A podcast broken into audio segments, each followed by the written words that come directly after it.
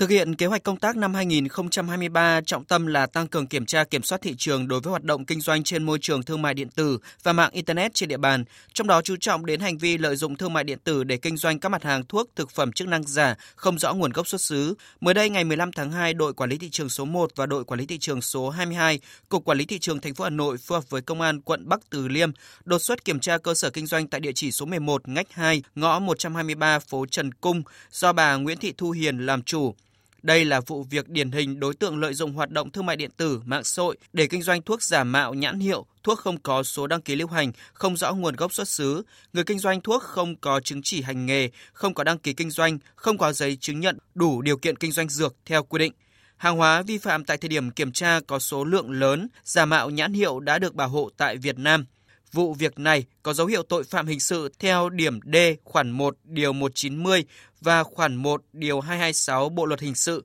Ông Hoàng Đại Nghĩa, đội trưởng đội quản lý thị trường số 1, Cục Quản lý thị trường thành phố Hà Nội cho biết. Vừa qua có những vụ việc xảy ra không phải chỉ ở Hà Nội, nó sản xuất ở tỉnh bên cạnh, đưa lên mạng xã hội để bán nhưng tôi nói là nhìn đến tổng thể, có sự chỉ đạo xuyên suốt từ tổng cục trở xuống, thì mới đấu tranh được vi phạm trên nền tảng thương mại điện tử. Vì nó không có địa giới hành chính, không có giới hạn về mặt lãnh thổ phạm vi. Chúng tôi đã căn cứ vào những kênh phân phối, livestream, chào hàng trên mạng, thì có những biện pháp nghiệp vụ để chỉ ra được tập kết hàng. Vì kinh doanh trên thương mại điện tử không phải là ảo cả, vẫn phải có thanh toán, vẫn phải có hàng nhập về, vẫn phải có hàng chuyển đến tay người tiêu dùng. Thế thì việc đấy là chúng ta sẽ có những biện pháp cụ thể theo Tổng cục Quản lý thị trường, một thủ đoạn gian lận trên thương mại điện tử mà thời gian qua nổi lên đó là đối tượng lập tài khoản người bán với thông tin giả trên sàn thương mại điện tử, sau đó giả mạo các cửa hàng công ty kinh doanh trên thực tế để tạo lòng tin cho khách hàng.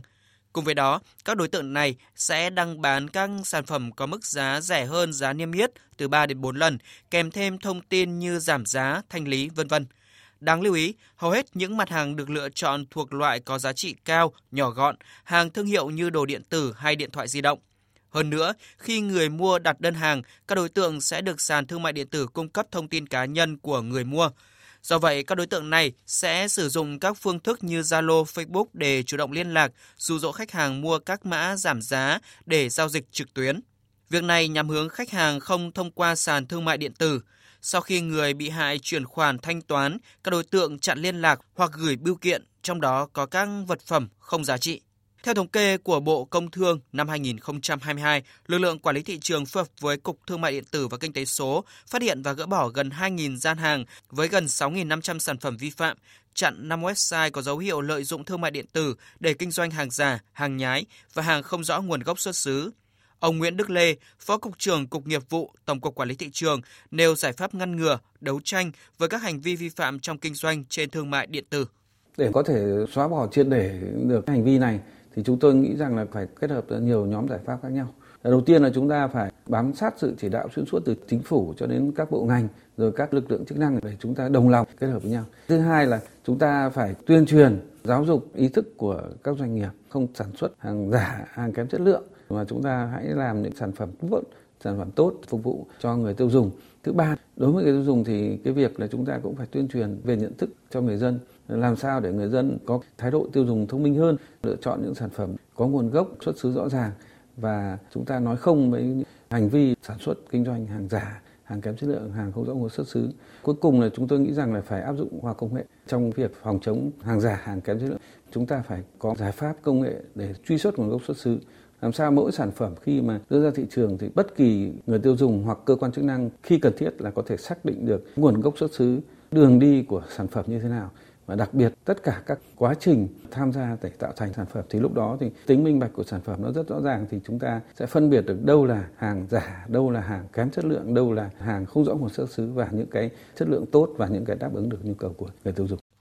Nhằm nâng cao hiệu quả quản lý trong hoạt động thương mại điện tử năm 2023, Tổng cục Quản lý thị trường đặt mục tiêu cụ thể để đấu tranh chống hàng giả xâm phạm bản quyền, hàng không rõ nguồn gốc xuất xứ, ký cam kết với các sàn thương mại điện tử lớn để phát hiện và ngăn chặn kịp thời các hành vi đưa lên sàn các sản phẩm nhập lậu, hàng giả đồng thời phối hợp với các lực lượng liên ngành để kiểm tra xử lý vi phạm về thương mại điện tử, đào tạo tập huấn nghiệp vụ về thương mại điện tử, kỹ năng thanh tra kiểm tra và xử lý vi phạm cho các cán bộ quản lý thị trường ở các địa phương.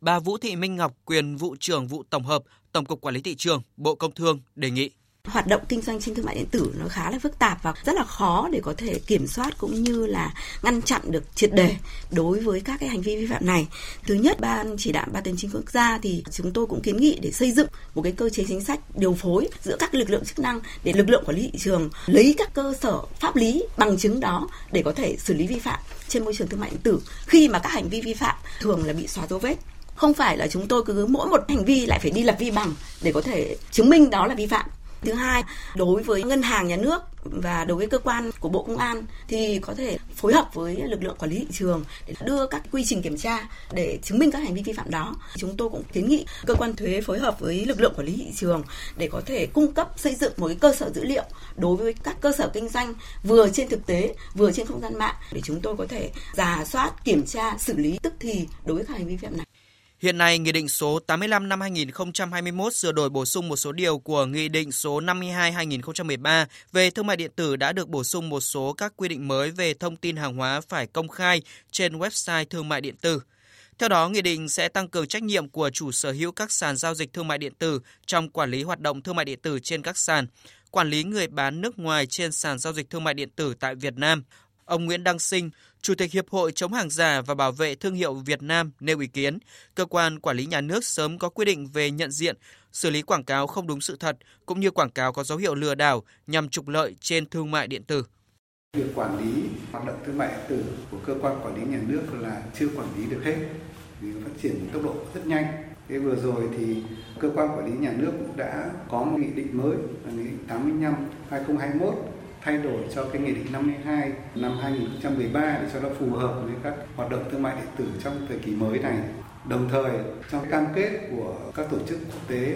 về kinh WTO cũng như là FTTA cũng đã phải có cam kết trong các hoạt động thương mại điện tử và đồng thời cả cam kết về sở hữu trí tuệ với góc nhìn của cơ quan quản lý nhà nước thì cũng đã có những quy định về quảng bá không đúng sự thật, như là có những quy định về những cái hành vi lừa đảo trong cái hoạt động đấy thì có thể quy sang được cái hành vi lừa đảo được.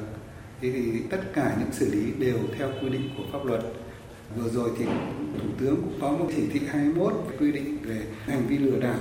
hoặc là bộ thông tin truyền thông cũng đã có những quy định về những hình ảnh quảng bá phải đúng sự thật, không đúng sự thật cũng đều bị xử lý. Tổng cục Quản lý thị trường cho biết ngoài kế hoạch tăng cường kiểm tra xử lý nghiêm các hành vi vi phạm, Tổng cục Quản lý thị trường tiếp tục ra soát cơ chế chính sách để có sự điều chỉnh phù hợp thực tế nhằm quản lý tốt hơn hoạt động kinh doanh trên môi trường thương mại điện tử, phù hợp với các đơn vị liên quan thuộc Bộ Thông tin và Truyền thông, Bộ Tài chính để có phương án giải pháp kết nối chia sẻ dữ liệu để tăng cường quản lý hoạt động kinh doanh trên mạng xã hội nói riêng và hoạt động kinh doanh trên không gian mạng nói chung, tăng cường quản lý hàng hóa trên thương mại điện tử.